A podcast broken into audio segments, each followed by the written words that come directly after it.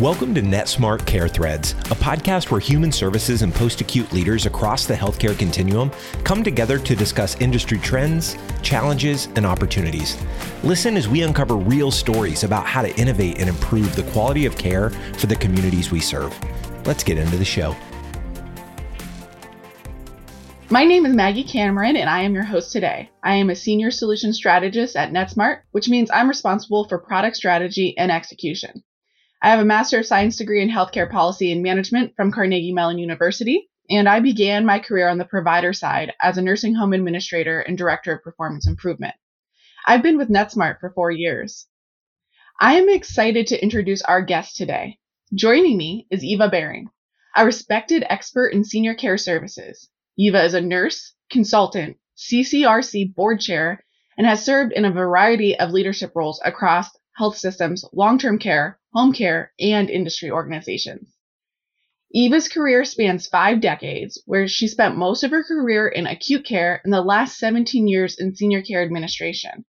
She began her career as a clinical nurse. Since then, she has led technology initiatives between health systems and post acute care providers to improve data exchange and has served on many advisory boards to help transform and enhance the experience of aging. Eva, thank you so much for joining us today. You're welcome. I'm happy to be here. Today, we're going to deep dive into the future of CCRCs, also known to many as life plan communities. We'll get Eva's take on what senior leaders of nonprofit CCRCs need to address with their board. And we'll talk about what boards need to be focused on for future success.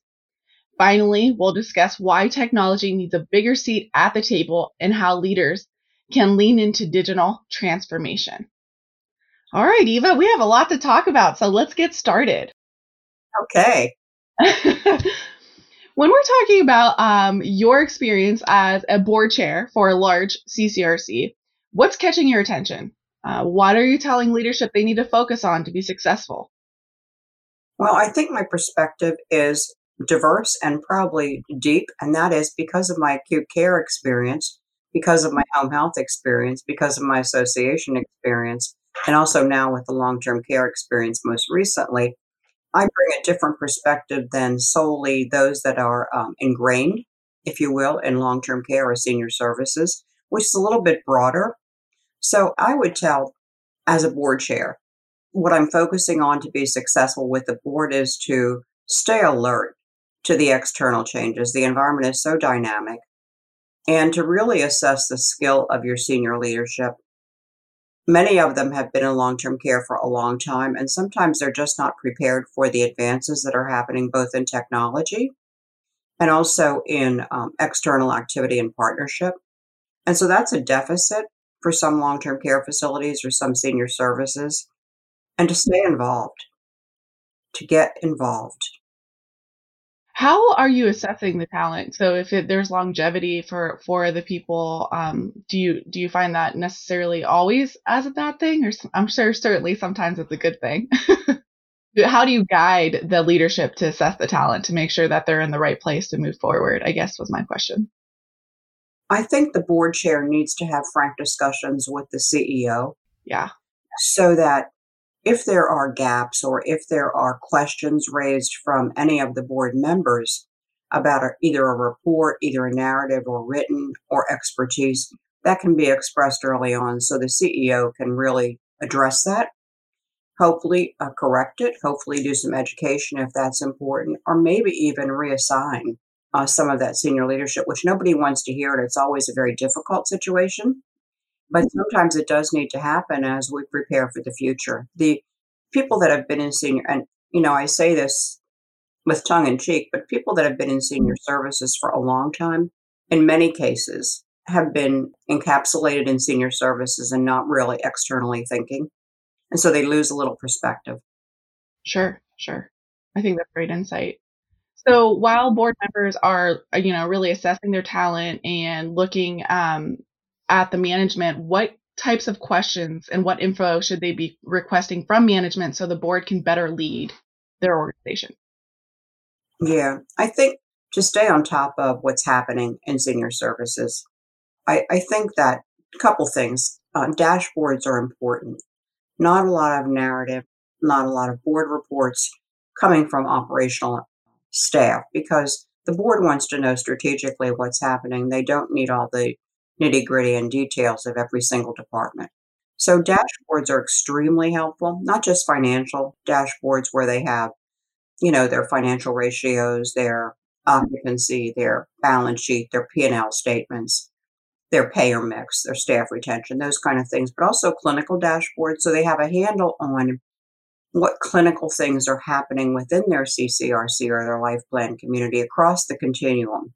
So their um, readmits to the hospital, their length of stay, because all of that affects their contracting with payers.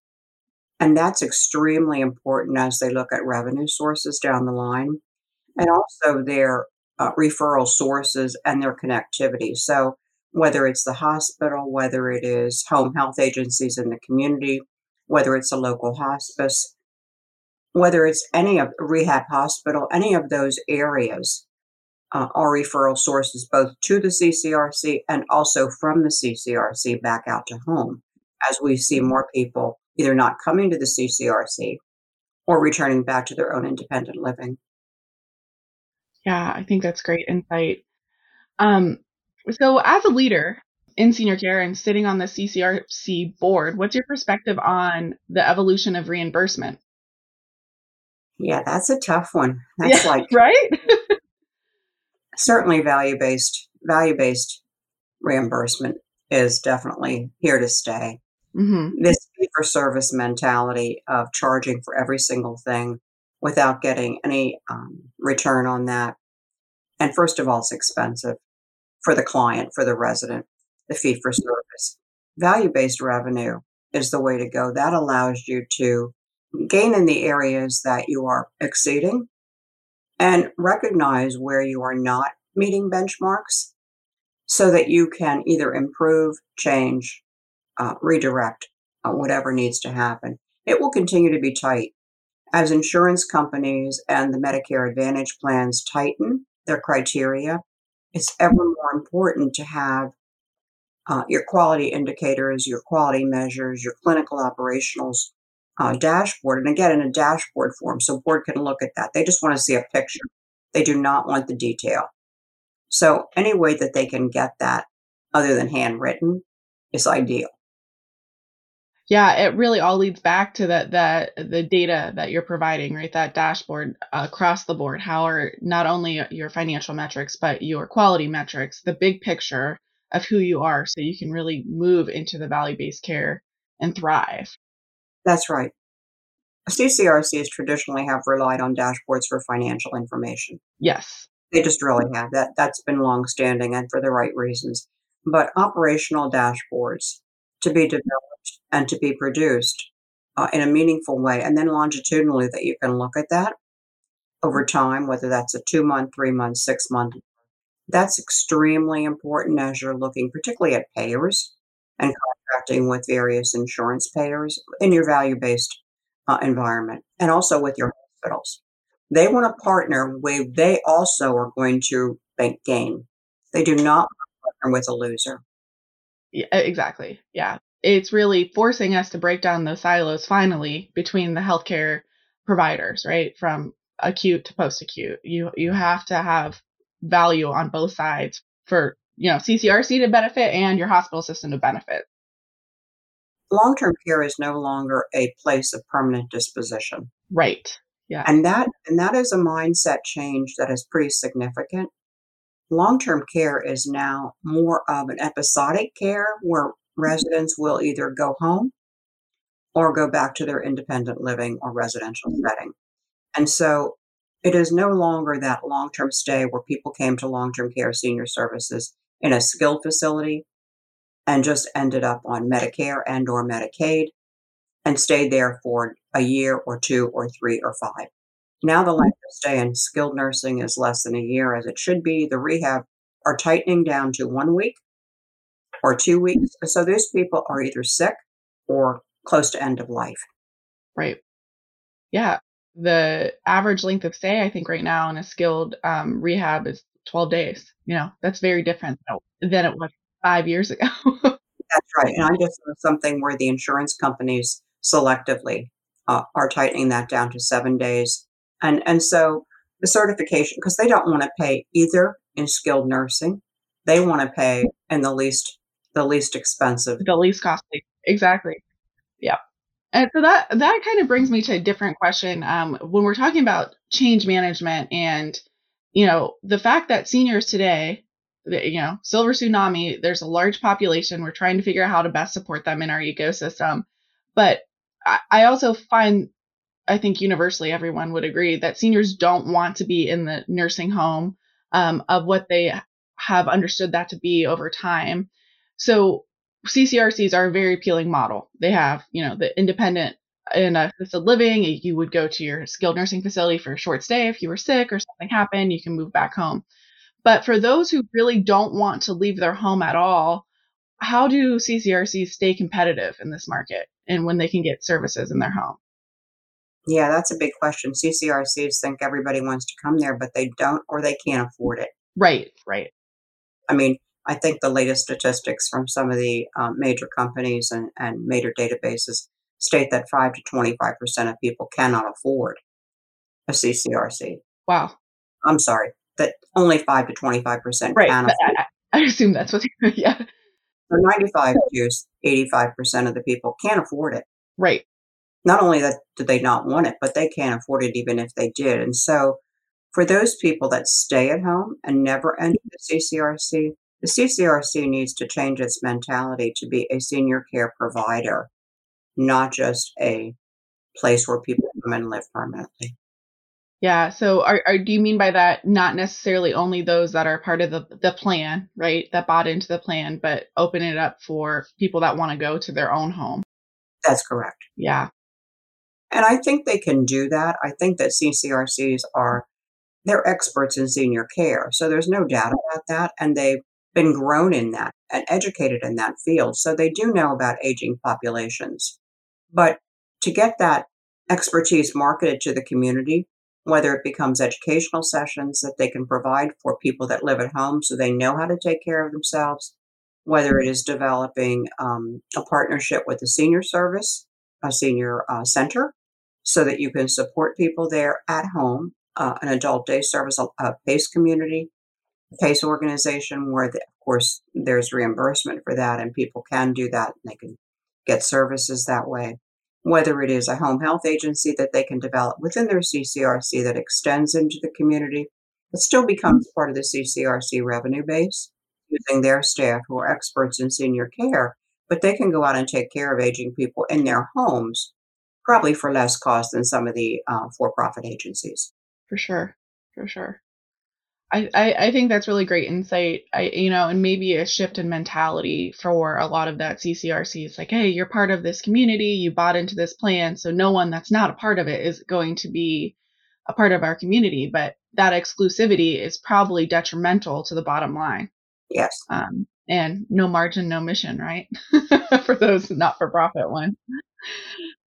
So I think just on that same topic of, you know, changing the mentality of CCRCs to be successful in this marketplace, um, there's also, I, I hit on a little bit, I think we're still working to overcome negative perceptions um, with living in a retirement community, whatever that means, whether it's independent assisted or skilled, and how, uh, you know, people are like, well, I, I never want to be put in a, a home. Of course, the nursing home of 30 years ago is not what we see today. They're beautiful and wonderful, but how do you change that perception? What can providers do? I really think they have to educate their staff and, and educate the community, whether it's their referrals um, base of people that are interested in coming to the CCRC, whatever contacts they have externally, whether it's churches, fairs, health fairs, whatever they have that they're promoting and they're branding an active senior community so that they're not seeing they're not seeing a skilled nursing where people are sitting in wheelchairs sitting around a desk. Right. Which is the old perception of what happens to a nursing home. Right. It's not the way it is. And most people come to a nursing home for a short term stay, for a rehab stay, and go home. Yep. And they're able to go home, which of course places an expense on the senior community because their staffing have to change. Their staffing skill level and probably their staffing mix have to change. To accommodate those sicker people. Yeah, higher acuity we're seeing across the board. Even in assisted living, really, we're seeing higher acuity. That's right. And you really wonder about the future of personal care right. or assisted living yeah. in the first place. I mean, I, I'm really an advocate of if people live independently, whether at home or in a, a residential area in a CCRC, and they stay there for as long as they can in the least expensive, most healthy environment for them to obtain their plateau and healthy living. Yeah. They probably don't need personal care because if support services are provided in the residential, they don't need to go to personal care. Then they go to skilled when they actually need the skilled care. Right. And by that time, you know, and to your point, at that point, they really do require much more significant health care um, That's than right. they had at one time. Yeah. So that's right. It becomes a mini hospital. Exactly. Exactly. Yeah. Interesting. I think that I, I think that's really great insight, especially um, from the perspective of how a one to one or referral, uh, someone's experience in your CCRC can really do the most good or the most harm um, for your referral and the perception of what the CCRC is. So that's right. Yeah. And hospitals don't really understand that either. No, I would agree with that. So they're still thinking that's a home, that's a nursing home. They're only beginning to realize the importance of significant referral sources into a CCRC that provide quality care. They're beginning to mm-hmm. realize that because of value based because of value based revenues, because they want the value. They suffer a pinch on their own quality initiatives for readmits and those that are not discharged to home. So they're not looking to send people to a skilled facility.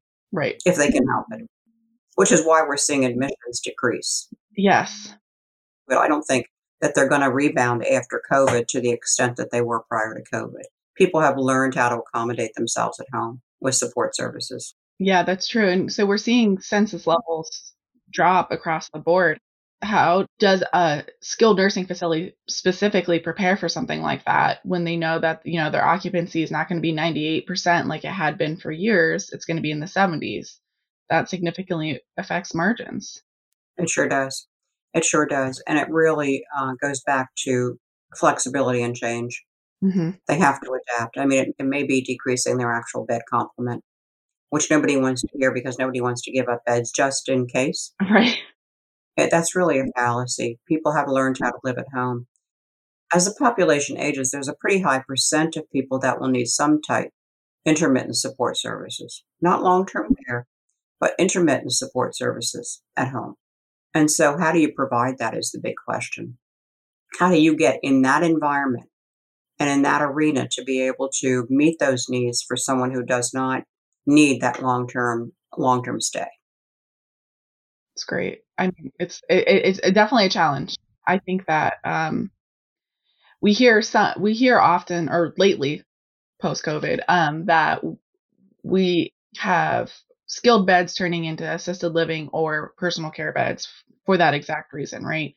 That they're they're relicensing, they're decreasing their census for the skilled population because people are managing better at home. They want more of a residential setting, which is is so true. COVID had forced us, forced people to be um, a little bit more resourceful probably than we were at one time. So as these clients really try to identify what to do, or these providers try to identify what to do, there's this the model of the skilled nursing at home and how they can play in that marketplace, which I think is interesting because you're starting to see that come into play a little bit more. It was a concept a while back, but now I think um, the pandemic has really forced us to move quicker into that type of model of care delivery.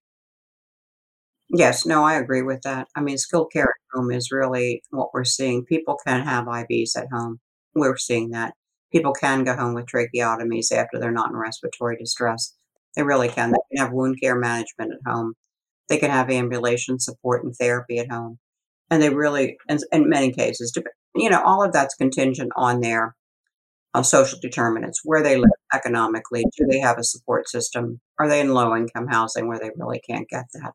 I mean, all of those social determinants now enter into all of this in terms of what systems exist for that person to survive well at home. And, and I mean well, I mean their plateau level. I don't mean get totally, you know, healthy. Chronic disease is here to stay. And until we can combat, that's a whole different topic, but until we can combat chronic disease in the older adult and the lifestyle changes that they have from the time they're young until the times they're into adulthood. We're going to see chronic diseases. Yeah, that's an interesting thing. I would love to talk to you about um, about the population health of our older adults. Eva, I want to change the, the topic just a little bit and talk about technology, something that uh, I think has bonded both of us in the importance of serving our seniors. So, from a technology perspective, what can be a driver internally and externally, and how should leaders in our industry um, advance their initiatives? Sure. I think that boards, that's not the first topic on their mind. Boards don't necessarily think of technology, they think of capital budgets and they think of dollars that are budgeted for any needs within the life plan community, but they don't think technology. That's one item. That could be the same as buying, you know, equipment for dining. In, in their mind, the priority is there. So it really is up to senior leadership to make the case statement, I think, for boards to understand the value and the necessity of technology and advanced technology so that they can get the dashboards, get the information they need where staff can be efficient in producing those where they're not dwelling on handwritten, sorting through paper information to get those reports to get to the board. Board needs to see that, but the the fact that boards they really don't play a big role in technology. They don't use technology. They, all they want is some kind of board portal that they can get reports and information. And so there are a few board portals that are out there, but it really is up to senior leadership to make the case statement in the budget right up front for the board to understand the value of technology and what it does, whether it's referral services, whether it's efficiency with staff in their daily operations, whether it is the use of provider use for those um, databases that they can actually get the access, whether it's the referral sources externally or internally. So I really place that burden right on senior leaders. Sure. And so I, what I'm hearing too is it's not that the board doesn't necessarily understand that there's a need for the investment, but strategically how they will use those funds. You know, it's just not a general you know amount of money like the same as dining services, like you said, but being strategic about what decisions they're making and helping support the senior le- leadership to solve for those needs, like referral sources or something like that. That's correct. So, in that same vein, so if there is senior leadership and they are, you know, interested in going out into the marketplace and looking for new technology, what advice do you have for them and what do they need to know to succeed going into that venture? Yeah, that's a big one mm-hmm. because you go all the way from, you know, the system itself. I think the big system, the big idea that you need with this a new a new software system that you're looking at is one master MPI across your system, a master patient index that covers every single level of care without doing go in the system, get out of the system, go in the system, get out of the system, click, click, click. And I think providers that are working within that senior care community, they want to see what happened in residential living to that individual. They want to mm-hmm. see any support services that were rendered. They want to see the outcome. They want to see if therapy's been given in the outpatient center to residential living. They want to see what happened in personal care or assisted living. And then if they're in skilled, they want to see that and vice versa. So they want to see that. And for staff, the efficiency of doing that, whether it's billing, whether you're trying to produce an itemized bill for an individual family, whether you're dealing with the staff themselves in terms of how they use their devices and the software. So that I think that is extremely important. I know there are some systems out there that don't do that, and that's a detriment. That is inefficient and almost ridiculous because you lose information. Right. The transfer of data, yeah, you're going to miss it. Right. As we talk about the continuum, again, we're not talking about an episode in skilled, we're talking about the life of that resident through the community. And that is, that's a name changer for people. They don't understand that. You know, those that work in skilled, those that work in, in assisted living, those that work in residential, they think this is where I work. No. Right. You're there for the resident's life. And so, with mm-hmm. that, you're providing care efficiently throughout that continuum so they can move back and forth with ease. Totally. And I, you know, that's really, we talked earlier about breaking down the silos between post acute and acute care, but really within our own ecosystem of post acute care, we need to think differently. You know, skilled nursing, personal care, independent living, all of that information should flow. And with staffing today too, we don't have time for your staff to be wasting time logging into multiple systems and uh, struggling to figure out where the appropriate data or the source of truth is for that person. So I think that's great insight. I think when you're looking at a system, you know, Maggie, to go back to some of your original question with this, if you're looking for a new software system, I think you're looking at how many enhancements do you see and what kind of updates do staff have to adjust to, or how easy is it to adjust to those updates? How is that integrated into your overall system? And then the price point, of course, is always important. I mean, that's always important. And then the ability to integrate most of your systems within the life plan community. I mean, if you look at a life plan community and you start itemizing the number of systems that they have, whether it is, you know, provider systems or hospital systems or nurse call systems or resident portals or handhelds that the staff carry or beepers, all of those things. There should be some some ability at some point to do that with ease. Therapy, your dining services, those kind of things. So you're not having to call people on the telephone and get that information. Absolutely agree. Yeah. Well, that really brings me, Eva, to my final question. I think you've given us such great insight, but as we look to the future of senior care in the United States, what is your number one piece of advice for those leading life plan communities? My number one advice? Yeah. Stay resilient and develop a sense of urgency to move forward. And I don't mean be aggressive in that, but I mean when when the opportunity is there, don't bypass it. So develop a sense of urgency to move. Time does not wait for that senior service community to think about it, think about it, think about it. They just don't they'll move on to another provider. And so to maintain solvency within that senior community, to stay resilient, be willing to change, and develop that sense of urgency among your senior leadership. So the board is prepared, and with the board also, of course, continually feed them information about that need. Mm-hmm. And understand the dynamic environment for seniors and their expectations. Seniors are changing all the time as these generations move through the continuum themselves. They want different things. They think differently. It is not unusual to have perhaps a parent and their children all living in the senior community. And when you think about a 90 year old and a 70 year old, you know, they're all old. But if you think about that, what that means when they're 20 and they're newborn. Right. That is like ages apart. That's quite significant. Yeah, I, I, totally agree with that. I think that's that's really a, a good point. You know, and that's where things like technology really play such a a big part of that and what you can provide for those living there. You know, your residents, if they are 70, they're a young older adult and they probably want access to, you know, Wi-Fi and laptops and make sure that their iPhone works, you know, and that's different than for activities, let's go play bingo you know, they don't want to play bingo. they want smart homes. They want to be yeah, control right. their heat, control who's coming to their door. They want to be able to see them.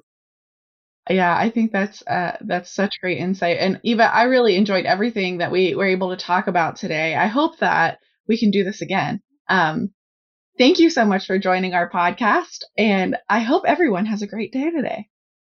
Well, you're welcome, Maggie. I certainly enjoyed the opportunity, and thank you. You were wonderful. Well, thank you very much. At NetSmart, we understand the challenges facing provider organizations.